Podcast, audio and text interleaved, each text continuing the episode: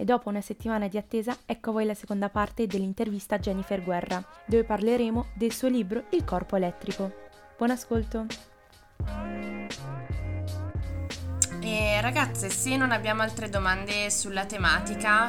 possiamo passare diciamo a una lettura perché appunto oltre a questa tematica eh, hai scritto anche un libro eh, dal titolo Il corpo elettrico. Eh, vuoi dirci eh, come mai ti sei avvicinata, come mai hai scelto di, far, di scrivere un libro su questa tematica? Ehm, hai sentito diciamo la voglia di farlo perché vedevi che nell'ambiente circostante non, non, era ancora presente qualcosa a riguardo? Cosa ti ha spinto a scriverlo? Sì, allora io ho iniziato a scrivere questo libro dopo qualche mese aver iniziato a lavorare, a occuparmi di questi temi per lavoro e um, proprio essendo esposta diciamo quotidianamente eh, e ragionando quotidianamente su, su, su, alcune questioni che riguardavano la libertà delle donne in generale, ma anche la libertà, eh, anche la giustizia, come dire, sociale in, in, genere, ho sentito il bisogno di mettere un po' insieme questi, questi pensieri, soprattutto ehm, anche vista, visto il panorama in cui questo libro è nato e parlo in particolare del 2000 2018, che è stato un anno in cui sono successe molte cose a livello proprio politico nel nostro paese e anche al di fuori che io ho vissuto con grande apprensione e ho sentito proprio come un momento di, uh, come dire, di, di cesura tra quello che c'era prima e quello che sarebbe potuto arrivare dopo, in particolare per quanto riguarda alcune cose eh, come ad esempio i, i, diritti riproduttivi appunto che io ho personalmente sentito in pericolo in quel momento. E, e quindi questo libro è nato così eh, come penso anche di poter condividere questa, questa storia con molti altri scrittori o con molte altre persone che, che, scrivono non è nato come un libro semplicemente io mi sono messa a scrivere di, di queste cose e poi ha preso forma da sé, diciamo. Quindi su questo ci farà una brevissima lettura Jasmina. Il, l'estratto che mm, ci hai portato, Jennifer, è di, di quale capitolo è dal titolo? È parte de, del primo capitolo che si intitola Il personale politico.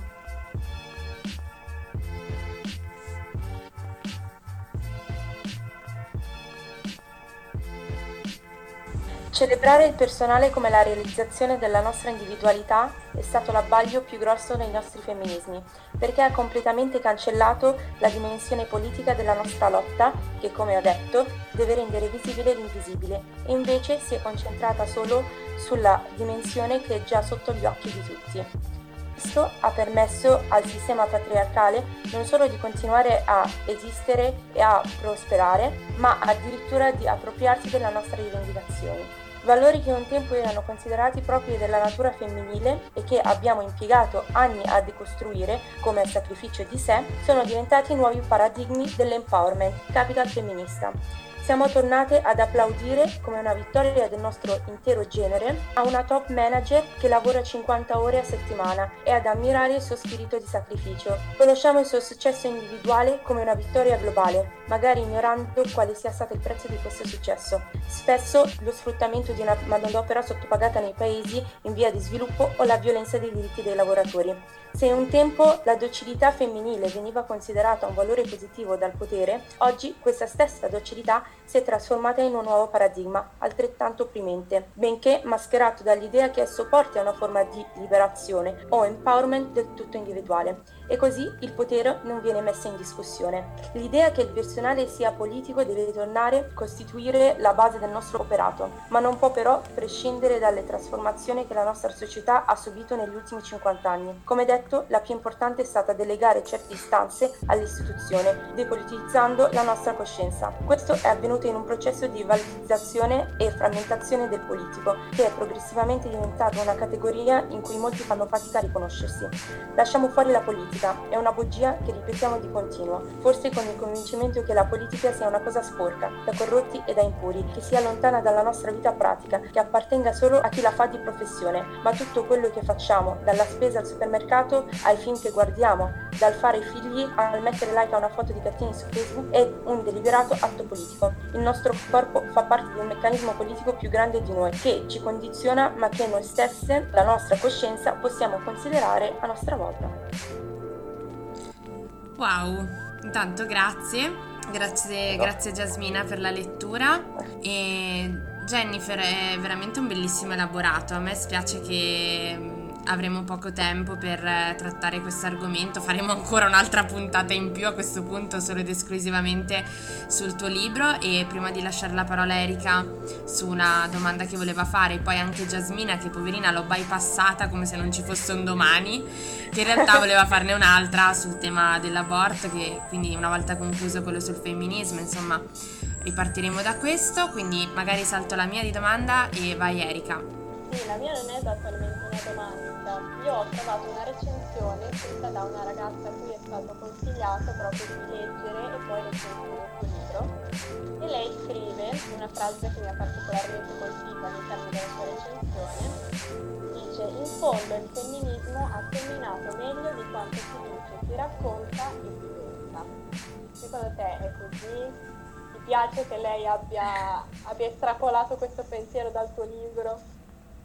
Sì, anche se eh, in realtà non, non, non, conoscendo il contesto in cui è stata scritta questa frase può dire molte cose. Secondo me,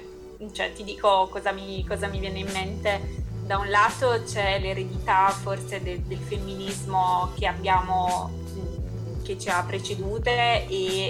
eh, che è riuscito in qualche modo a, a radicarsi anche nelle nuove generazioni, anche se forse con un po' di difficoltà, nel senso che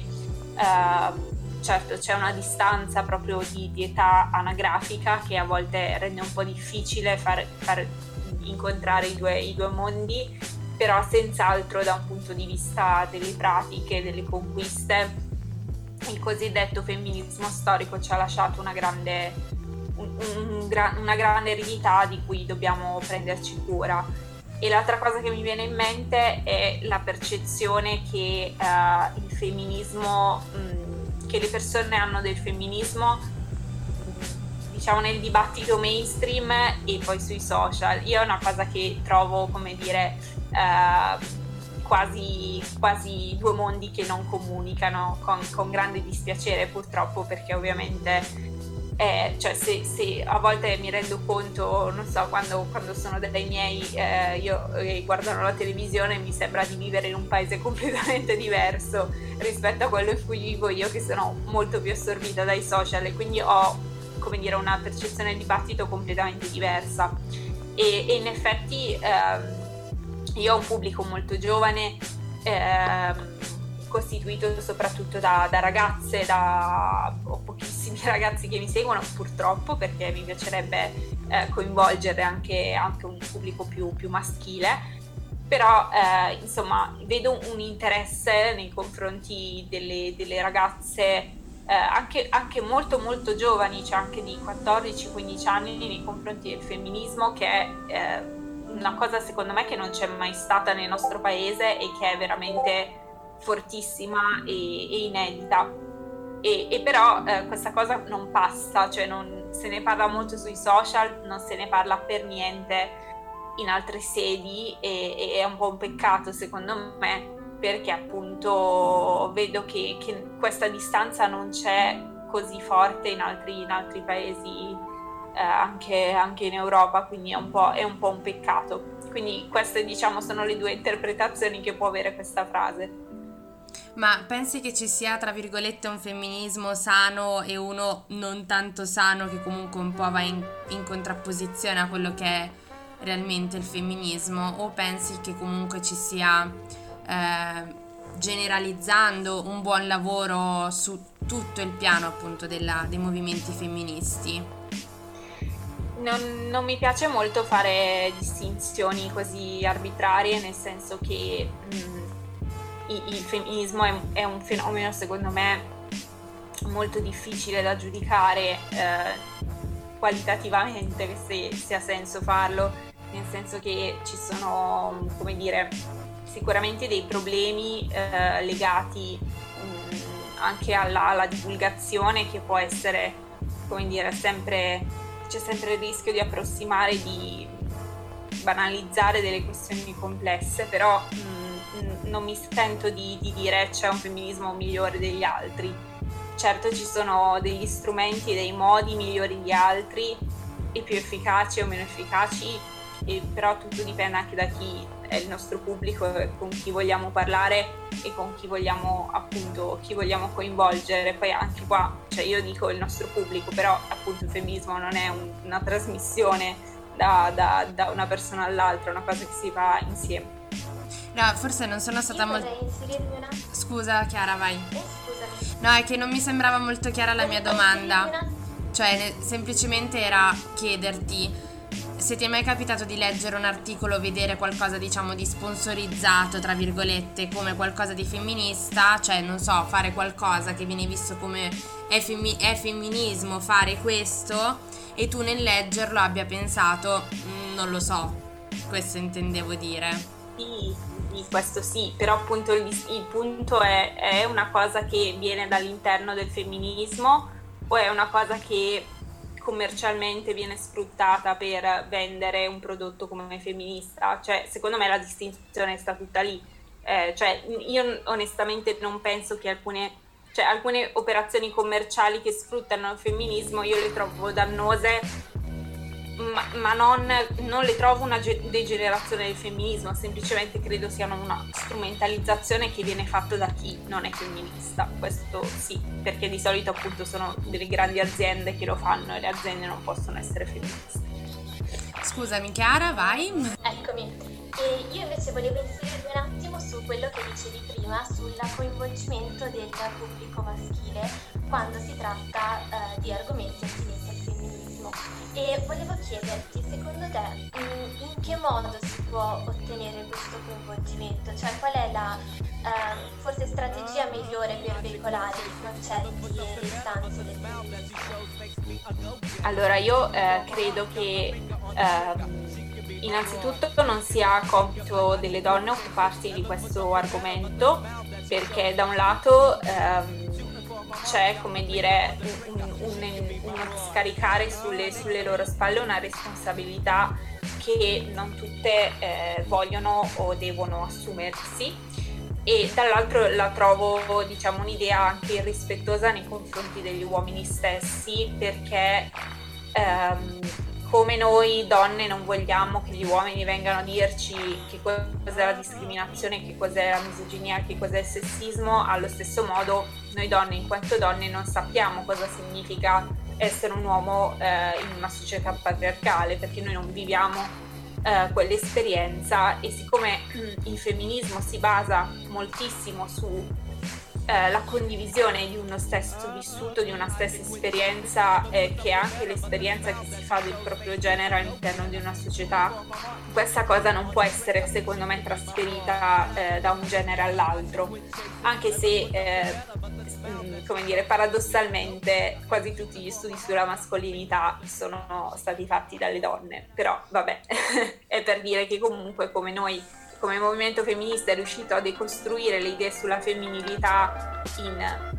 300 anni di esistenza, sarebbe bello se questa cosa avvenisse anche da parte degli uomini stessi eh, nei confronti del genere che loro vivono. E per quanto riguarda gli strumenti, secondo me è molto importante l'uso dell'empatia e la capacità di, capa- di calarsi nei panni delle altre persone, per cui eh, a maggior ragione questa cosa viene dagli uomini che possono condividere le loro esperienze e mh, mm, creare quindi una, dire, una condivisione che abbia senso per loro. Jasmine, tu avevi qualche domanda in arretrato che arriverà in ritardo ma arriva sempre sulla questione che abbiamo trattato all'inizio. Sì, allora, mh, mm, per rimanere un po' nel tema del femminismo, poi ritorniamo alla questione aborto. Io sono curiosa di chiederti, perché tu hai parlato della strumentalizzazione del femminismo, se invece tu eh, riconosci un'esclusione un gruppo di donne dal movimento femminista perché eh, non si possono ritenere tali per questioni magari religiose, questioni culturali, eccetera. Um, nel senso che um, cioè, se secondo me può, questa cosa può conciliarsi con il femminismo? Non ho capito bene la domanda. Nel senso che spesso uh, persone che, cioè donne che si ritengono femministe, tendono ad escludere un altro gruppo di donne perché una, okay. religione, una religione, che seguono, una, un, un, tratto culturale qual,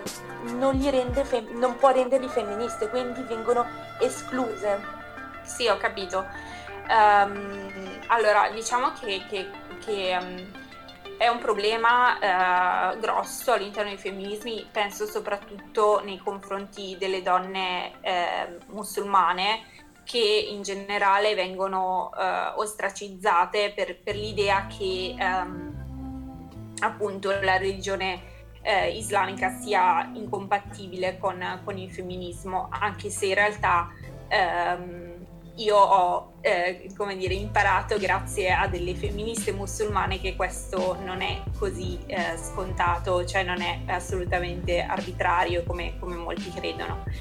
Eh, secondo me la chiave per uscire da questo, da questo, modo di ragionare, che credo sia un po' anche, come dire, dovuto alla, alla, alla propria ignoranza, ai propri pregiudizi che noi nutriamo nei confronti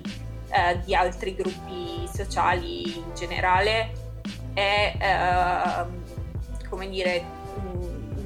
la decolonialità, cioè smettere di pensare che eh, la nostra idea di libertà, la nostra idea di emancipazione e la nostra idea di, di, di liberazione sia l'unica possibile e il modello per tutte le altre. Secondo me ehm,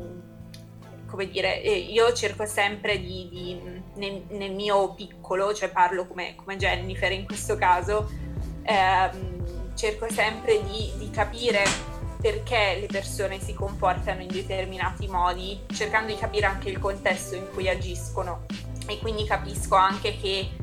eh, questo significa che non per tutte eh, è possibile liberarsi ed emanciparsi eh, nel, allo stesso modo perché le condizioni materiali in cui, in cui, vivono sono diverse per ognuna e quindi non per tutte eh, c'è un'idea preconfezionata di, eh, anche di femminismo per cui le variabili in gioco sono, sono molte e, e, credo che appunto il modo per, per capirlo sia proprio smettere di pensare che la propria idea di femminismo e della propria idea di, di, di liberazione sia l'unica valida. Fondamentalmente è, è, è, il motivo per cui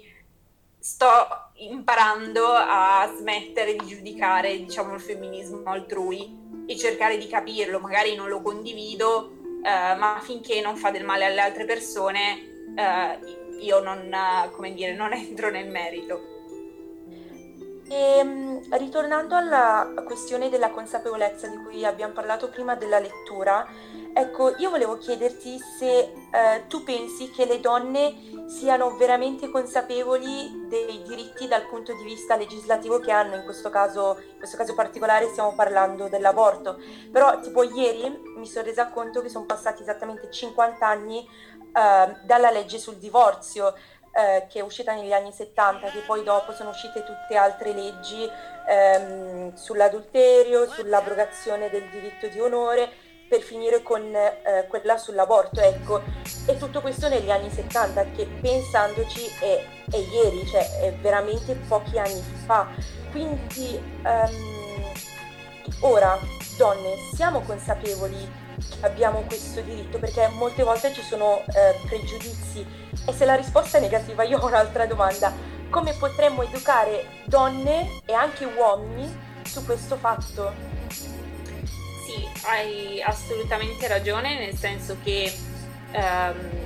anche io eh, scopro ogni giorno delle, delle cose che mi lasciano come dire basita su, su, quanto poco tempo sia passato rispetto a, all'ottenimento di diritti che noi oggi diamo assolutamente per scontati. Però credo appunto che eh, quello, le problematiche che io citavo prima sull'aborto siano significative per, per capire che ehm, non bisogna mai dare per scontato che se c'è una legge questa cosa, cioè il, il, ciò che tutela la legge è eh, garantito per tutte o per tutti, eh, nel senso che ehm, c'è molta, io vedo sempre molta distanza tra eh, quello che si può fare sulla carta e quello che poi in realtà eh, quotidianamente una, una, donna può fare eh, riguardo, riguardo la sua libertà. È come per dire, per fare un altro esempio, eh, le quote di genere, cioè eh, questa parità formale. Io, io, sono favorevole alle quote di genere perché sono utili e, eh, e, e, gli strumenti, cioè le analisi che vengono fatte anche ad esempio dalla Commissione europea lo confermano, nel senso che i paesi che hanno adottato le quote di genere hanno poi eh, migliorato i loro punteggi, ehm, le loro valutazioni nella parità di genere in generale. Mi scuso per il gioco di parole, ehm, però anche qui abbiamo una parità formale sulla carta, garantita per legge, ma poi questa parità si trasforma veramente in una eh, uguaglianza poi che va al, in una parità, non in un'uguaglianza che va al di là di ciò che il diritto eh, garantisce. Ovvio che no, perché anche noi eh, oggi in Italia abbiamo le quote di genere però eh, la nostra politica non è assolutamente una politica eh, che ha un'ottica di, di, genere, un'ottica paritaria. Quindi in generale ehm, penso che il modo per educarsi su, su, questi temi sia proprio, come dire, andare a fondo e cercare di vedere sempre eh, il quadro più ampio, non fermarsi a, dire, a una, a una cronologia di date che eh, spesso appunto si fermano solo al momento in cui questa cosa è stata ottenuta senza poi eh, capire come, eh, la società si è evoluta, come ha applicato e come ha usato certi diritti che sono stati eh, e certe leggi, perché non, non, si parla solo di diritti che sono stati insomma approvati eh, nel corso degli anni. E, ehm, e poi ci, nostra, nostre, il nostro, anche il nostro codice penale è pieno di cose che andrebbero, andrebbero cambiate e, e cioè, banalmente io ho scoperto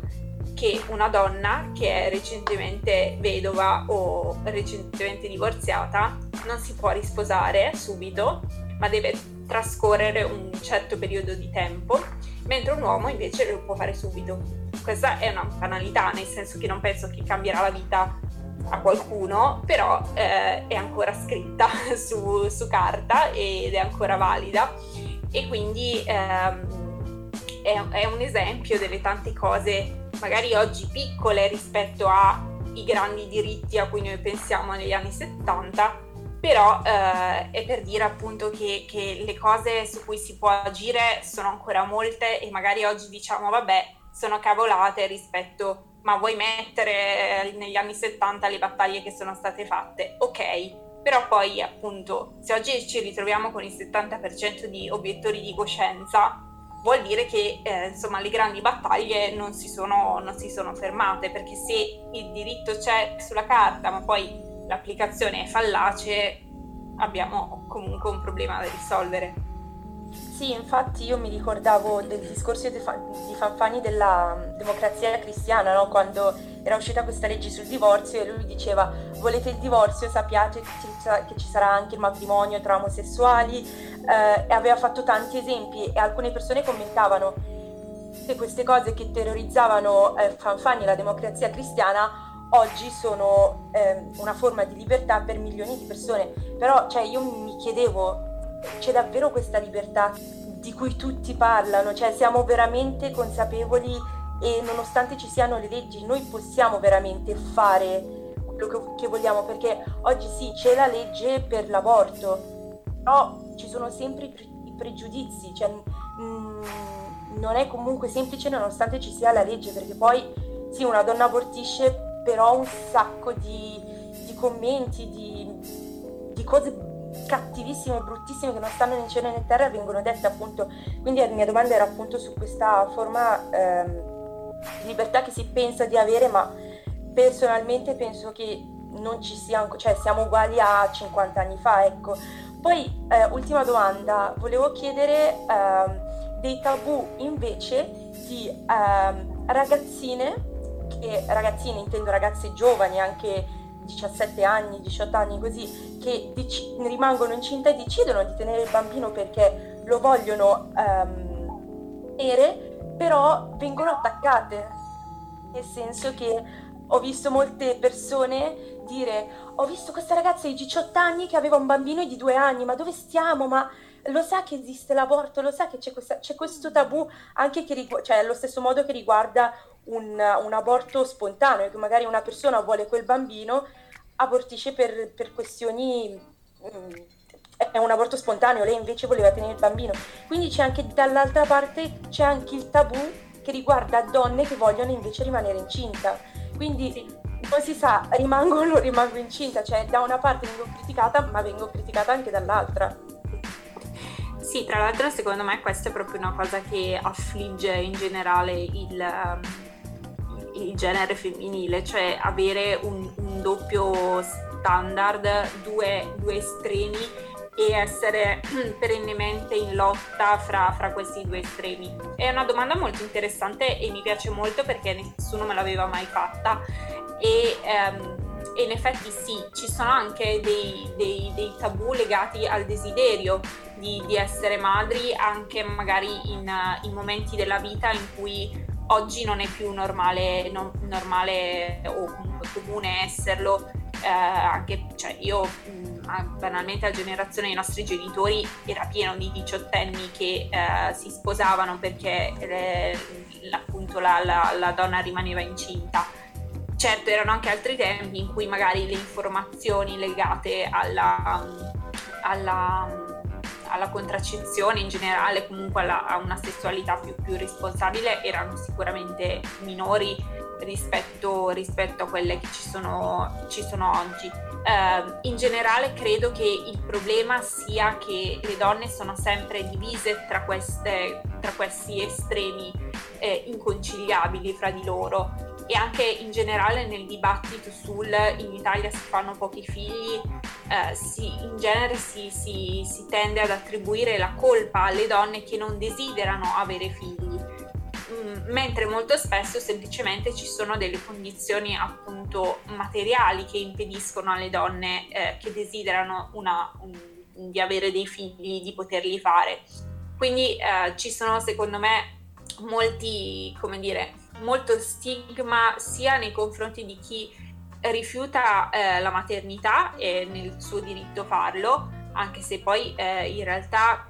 anche i dati, le statistiche sono spesso, come dire, eh, distruggono i nostri, i nostri, pregiudizi. La quasi totalità delle donne che, che, abortisce volontariamente ha già avuto figli. Questa cosa noi non, non, non la pensiamo, nel senso che tendiamo a associare l'aborto appunto al caso della ragazzina che inconsciamente rimane incinta. In realtà eh, l'interruzione di vol- volontaria di gravidanza è eh, più comune fra chi ha magari eh, anche più di un figlio, più di due figli, quindi eh, va un po' incontro contro i nostri, i nostri pregiudizi. Quindi in generale eh, non so se ho risposto a questa domanda, la mia percezione è che non gli sto rispondendo, però appunto se questa idea del doppio standard è che si stigmatizza eh, sia chi non vuole eh, avere figli sia chi li vuole avere, ma magari in maniera inconsueta o magari ehm, che non rispetta no, la, l'idealità della famiglia, perché io penso anche ad esempio allo stigma che subiscono le donne che non riescono ad avere figli e che magari eh, appunto come dire, eh, dopo tanti tentativi vengono, vengono, accusate di essere delle ossessionate, eh, delle pancine e quant'altro. Sono delle forme anche queste di, eh, come dire, di una misoginia molto sottile, nel senso che è comunque, eh, come dire, qualcosa che si discosta no? dal, nostro, dal nostro immaginario della madre perfetta, così come appunto una ragazza molto giovane che rimane incinta si discosta, così come una donna che eh, ha un aborto spontaneo come se fosse colpa sua di non essere in grado di portare avanti la gravidanza e quindi forse appunto eh, una, un'idea più, più, più, libera, più tranquilla, più serena di mh, maternità che non impone alle donne né di rifiutarla né di, di accettarla in ogni caso sarebbe, sarebbe l'ideale. Ecco, quindi morale della favola, noi verremo criticate sempre. Esatto, esatto. è, la, è la conclusione.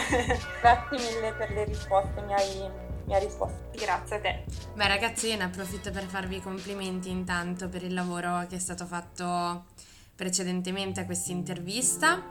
Eh, Jennifer, magari adesso noi saluteremo i nostri ascoltatori, però ovviamente noi ci farebbe piacere salutarti in privato rispetto a come eh, saluteremo i nostri ascoltatori. Eh, non so se c'erano altre domande, ovviamente non so se insomma, seguirò l'idea di Jasmina di dividere questa puntata in due parti in modo tale che non venga tagliato nulla perché appunto sono state toccate tante tematiche e eh, quindi mm, ci sta tutto insomma mantenere tutto il file audio integro come giusto che sia. E grazie mille Jennifer per essere stata con noi e magari la prossima puntata come ti dicevo prima ci farebbe piacere dedicarla solo ed esclusivamente al tuo libro in maniera magari un pochettino più approfondita. Spero che sia stato un piacere anche per te insomma questa intervista. E come sempre vi ricordo l'appuntamento a venerdì prossimo alle ore 19 su Treccia. Dibattiamo